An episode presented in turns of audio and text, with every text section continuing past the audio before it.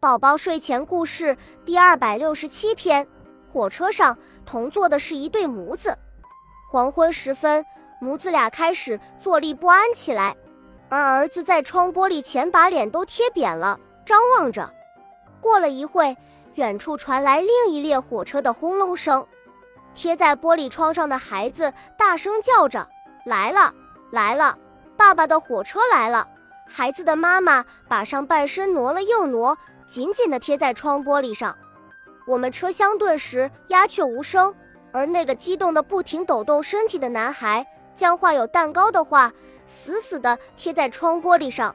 那蛋糕旁有一横玫瑰色的字：“老公保重。”一个妻子送给丈夫的全部思念和牵挂，也就由这四个字表达出来。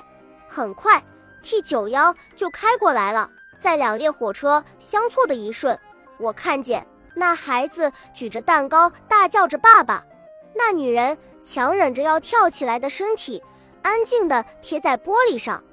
真的就是一瞬一秒钟吧？T 九幺和 T 七九就完成了相遇的一刻。兴奋不已的孩子从玻璃窗前撤下来，他的母亲还愣在玻璃窗边。儿子突然抱住妈妈，说道：“我看见爸爸了，爸爸朝我笑了。”妈妈只是在笑着，点着头，无言地告诉儿子，他也看到了，他也很高兴。什么样的浪漫更真实动人，更惊天动地？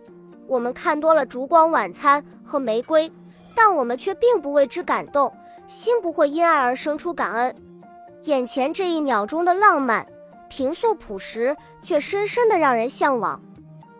如果我有爱人，我希望以我的全部换得这一秒钟。